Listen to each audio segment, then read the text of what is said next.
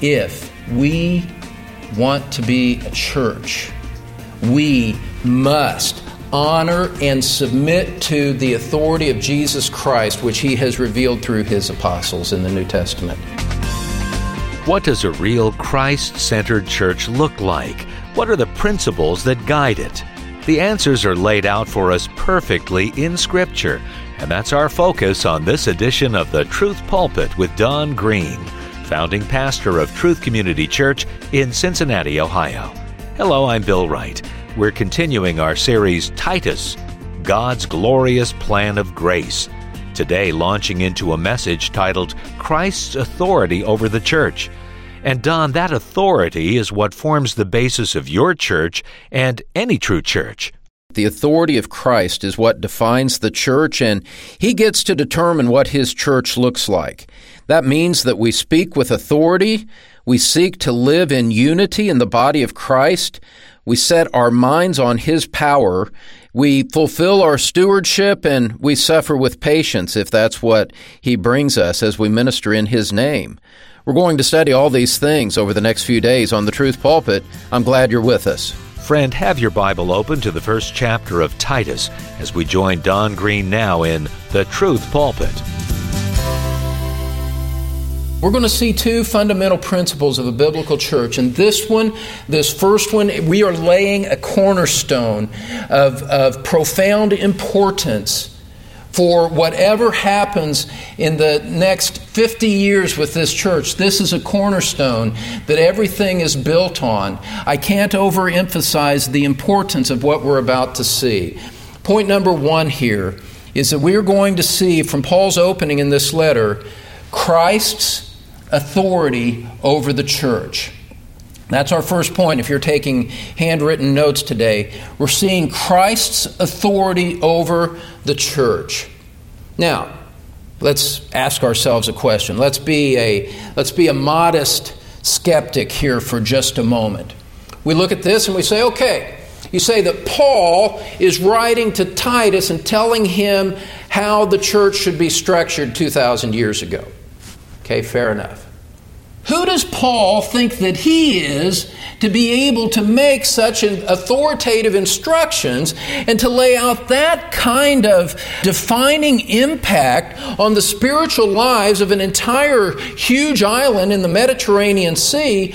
Paul, who do you think you are to tell us what to do? Fair question. We can't just take anybody's word for it. Well, Paul, notice the brilliance of this. Notice the brilliance of this. Paul lays it out from the very beginning. The first words out of his mouth after his name establishes his authority to speak to the church, not only in the first century, but with authority that carries on through today as well. Look at verse 1 with me. Paul, a bondservant of God and an apostle of Jesus Christ. Those are no superficial words there. Paul, in that opening phrase, in those two positives that he's making, I'm Paul, that means I'm a bondservant of God.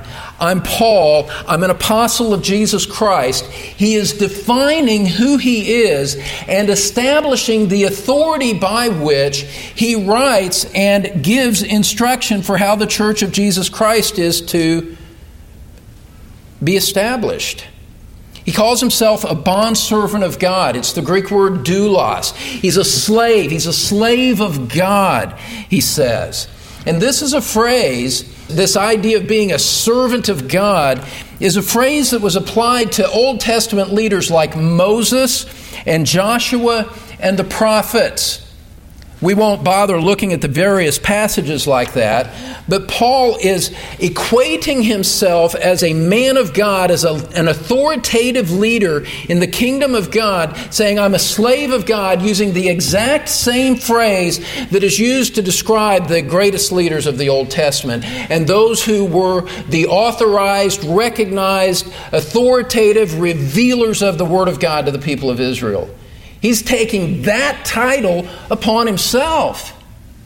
He's speaking with great authority when he says that I am, I am a slave of God, I am a bondservant of God. Now, why would he call himself that? This is really the only place where he uses this particular phrase, a slave of God, a bondservant of God. Bondservant of Christ Jesus, yes, but here he calls himself a bondservant of God with an Old Testament ring to it. Why would he do that here in the book of Titus? Well, quite interesting, actually. As you read through the book of Titus, you find that there are Jewish influences, bad Jewish influences that are going on amongst these people.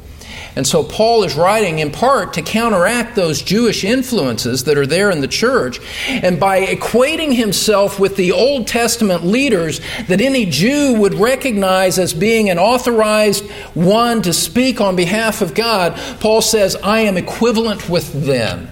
You must listen to me because I belong to God. God has called me. I serve Him. I'm an instrument of the fulfillment of the will of God. I have no will of my own. I'm a bondservant of God, he says. And he equates his authority with the Old Testament figures so that those Jewish elements in the church could not disregard him. Bondservant of God, a slave of God, he says. And then he goes on. And he calls himself an apostle of Jesus Christ. And an apostle is one who is, who is commissioned, one who is sent, one who speaks on behalf of another with a commission from that one that authorizes him to speak with the same authority as the one who sent him. And so, for Paul to say, I'm a slave of God and I'm an apostle of Jesus Christ, he's saying, Jesus Christ has sent me to speak with authority on his behalf. He's saying that I am a chosen agent of the church of Christ. I write with his authority. When you read the accounts of Paul's conversion, in Acts 9 22 and 26, you can see Christ speaking to him, and you see quite clearly that Christ laid hold of Paul for his own purposes. Paul did not volunteer to come to Christ on his own. You remember as he was on the road to Damascus, he was actually threatening and persecuting the church of Christ when Jesus Christ appeared to him and stopped him in his tracks. It was a sovereign exercise of authority by Christ to stop Paul where he was at, and Paul's response was, Lord, what shall I do? He realized the surpassing authority of Christ as Christ made himself known to him. And Christ said, I am going to send you to the Gentiles. I'm going to send you to preach. I'm going to use you as an instrument to establish my church. Now, on the other side of Paul's life, we look back and we hold in our Bibles and we look at it and we see that's exactly what happened. 13 letters from the Apostle Paul to different places which lay out the revealed Word of God to the church of Jesus Christ.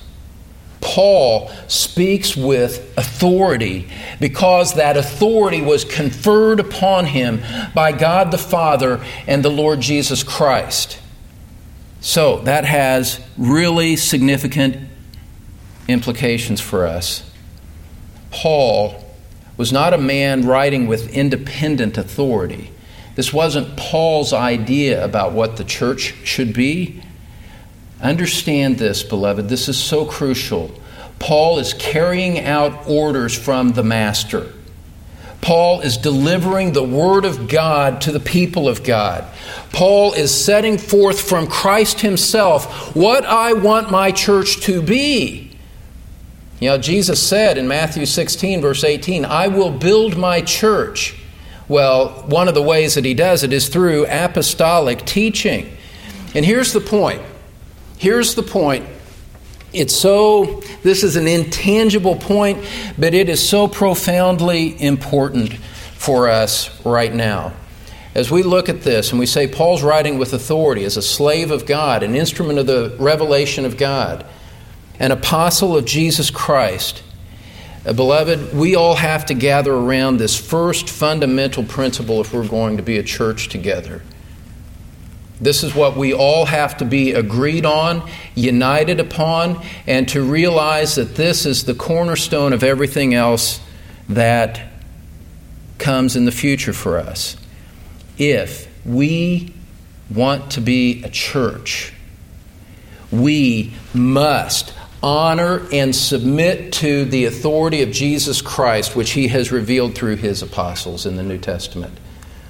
You see, it's the authority of Christ that matters in the church. It's not about what you and I think. It's really not even about what you and I want.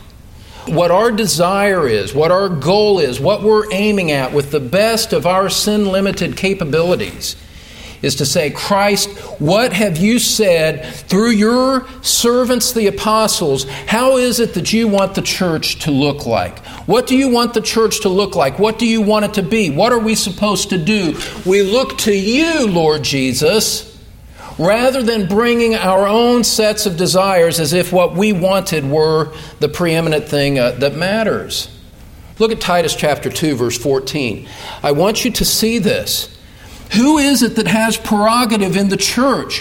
Whose authority is it that matters? Whose voice do we listen to?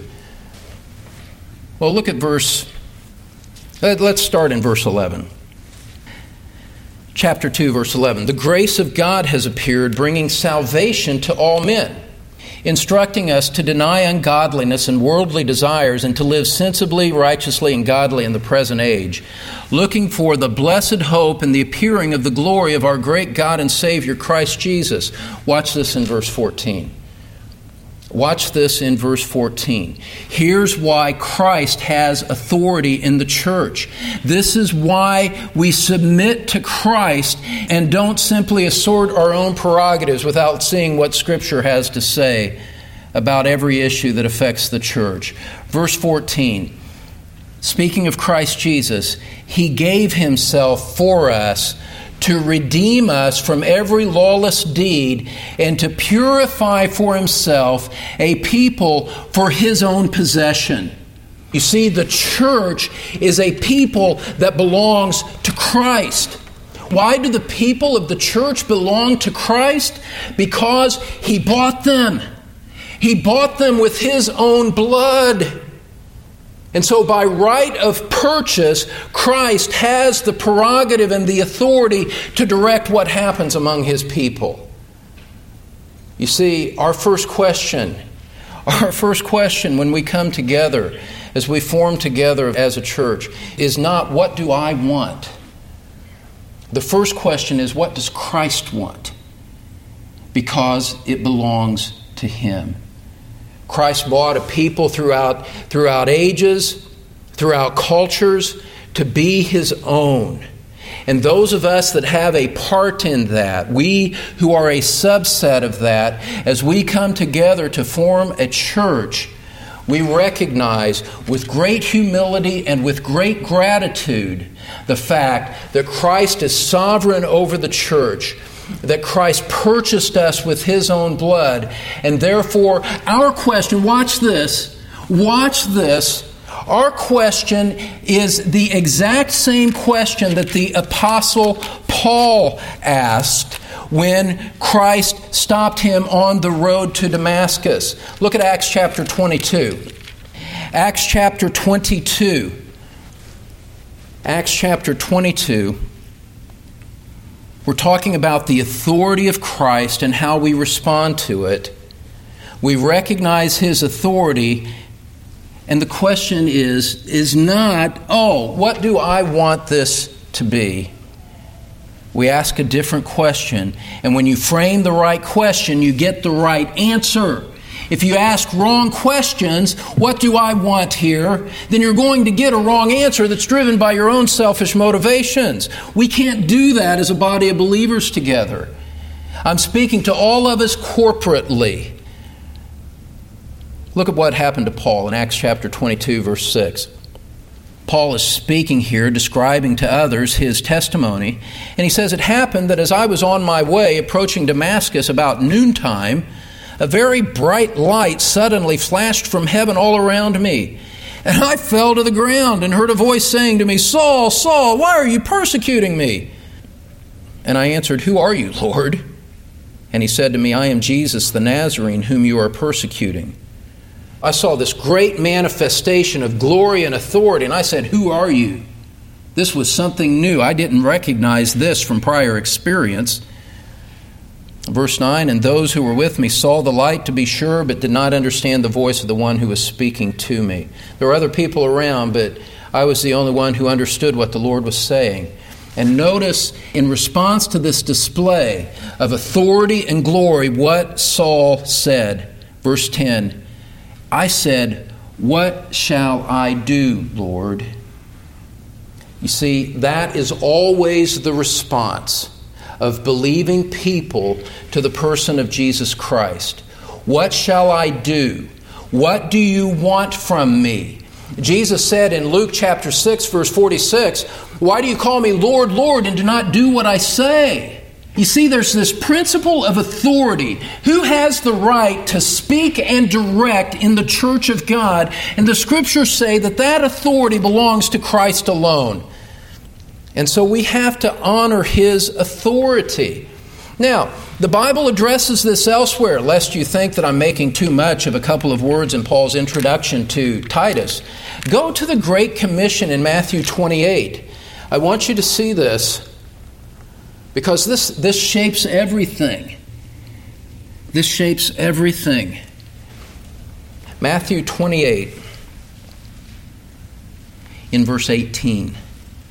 Jesus came up and spoke to them, spoke to the 11 disciples from verse 16, saying, Here it is, all authority has been given to me in heaven and on earth. All authority. You see, we've been conditioned by so much contemporary Christian music to think about Jesus as our boyfriend or our girlfriend. Oh, Jesus, I love you and you love me, blah, blah, blah. That the role of the authority of Christ is, is getting lost as if he were simply an emotional companion in a codependent relationship to carry on and to, to give us a little bump day by day through life. Oh, no. No, no, no, no, no. Christ is the one with all authority. He was standing before the disciples in Matthew 28 as the resurrected Lord, the one who had conquered death and saying, All authority belongs to me in heaven and on earth. Here's what I say you should do. Well, the only proper mental way for us to frame our response is to fall on our knees and say, Yes, Lord, what would you have me do? What should I do? Speak because your servant listens. How do we respond to the authority and preeminence of Christ? That brings us to our second point. This is going to be five little subpoints. And I'll tell you in advance that I was out shopping and there was a sale. There was a sale on the letter S. And so I bought a few S's, and I'm going to just line all these things up under all the S's that I bought here. Here's our second point the spiritual impact of Christ's authority in the church. Well, now that we've said this, now that we've said that the authority of Christ is what matters, how do we start to unpack the implications of this? This is very far reaching because the authority of Christ, when it is honored in a church, it permeates the life of that church from beginning to end, not only on a Sunday morning in a pulpit, but throughout the life of those who become a part of that body. And I'm going to give you five ways that display the spiritual impact of the authority of Christ in the church. Turn back to the book of Titus with me. What's the first impact of the authority of Christ in the church? Recognizing that He is the risen Lord of over all and especially over the people that He redeemed. First of all, what's the spiritual impact of that? Point number one is that we speak with authority. We speak with authority. And this is directly called for by the plain words of Scripture. Look at chapter 2, verse 15 of Titus. Titus chapter 2, verse 15. After Paul had gone on about the grace of God appearing, instructing us to deny ungodliness, look for the blessed hope. Christ gave himself to purify a people for his own possession. After all of that great, profound theology that I can't wait to get to and unpack together with you, look at what he says in chapter 2, verse 15. These things speak and exhort and reprove with all authority, let no one disregard you. It is proper, it is obedient to Christ that in the teaching of the church there would be a sound of authority that comes. Not because of who the pastor is, not because the pastor wants it his way, not because the pastor is personally a dictator trying to involve himself in the private details of everyone's life. That's not it at all. I'll never be that kind of pastor because I don't want that. Rather, what Paul is describing here to Titus is as a servant of God, as an apostle of Jesus Christ, what I'm telling you is, is that these things of which I am writing to you, that come by revelation of the Holy Spirit through me, these things are to be taught with authority.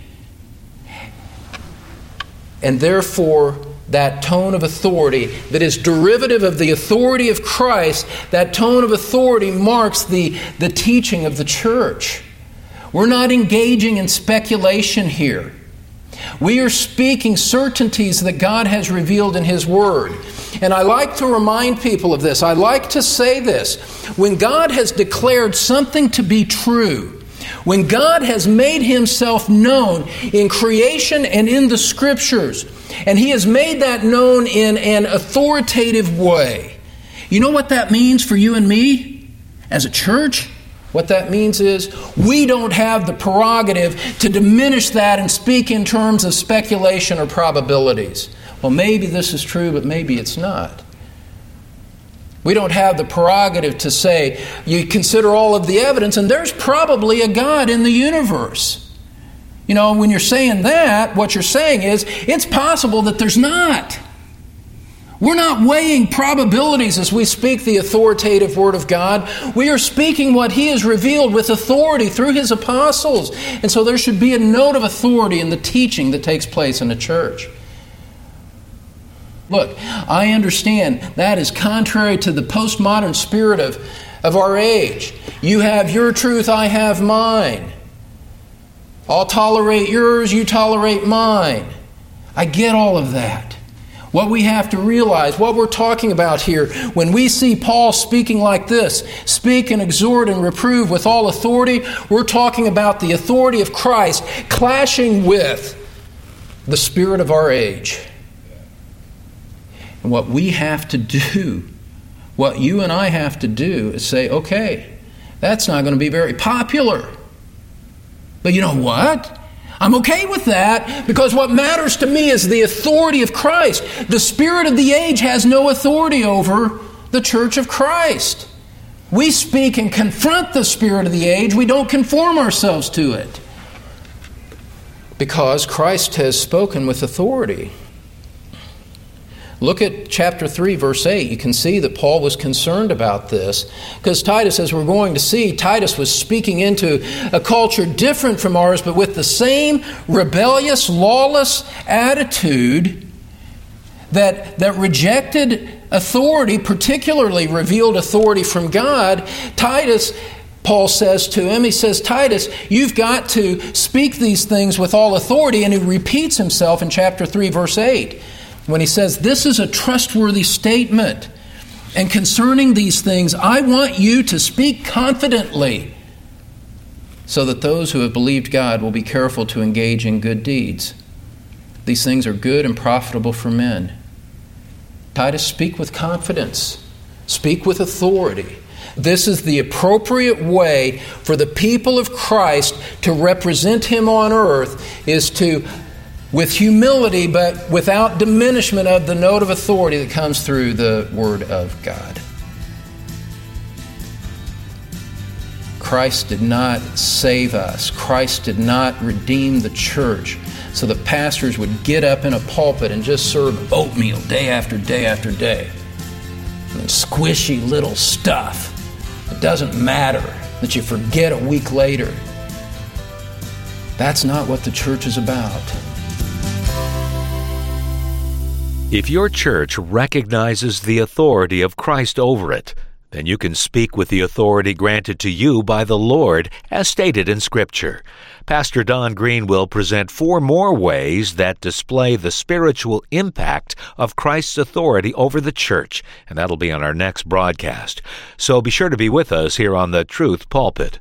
Right now, Don's here with a special invitation. Well, friend, if you are anywhere near the Cincinnati area and you don't have a good church home, I invite you to visit us at Truth Community Church. I'm in the pulpit almost every Sunday, and we have a loving congregation that would simply be thrilled to meet you and welcome you to our body. We are striving to manifest the principles that you heard taught today. Why not come and see us? Bill will help you find us on our website. Just visit thetruthpulpit.com for directions and service times. There you'll also find out how to get free CDs of Don's messages. Once more, that's thetruthpulpit.com. And thanks for your support of this ministry. I'm Bill Wright, inviting you back next time when Don Green presents more from the Truth Pulpit.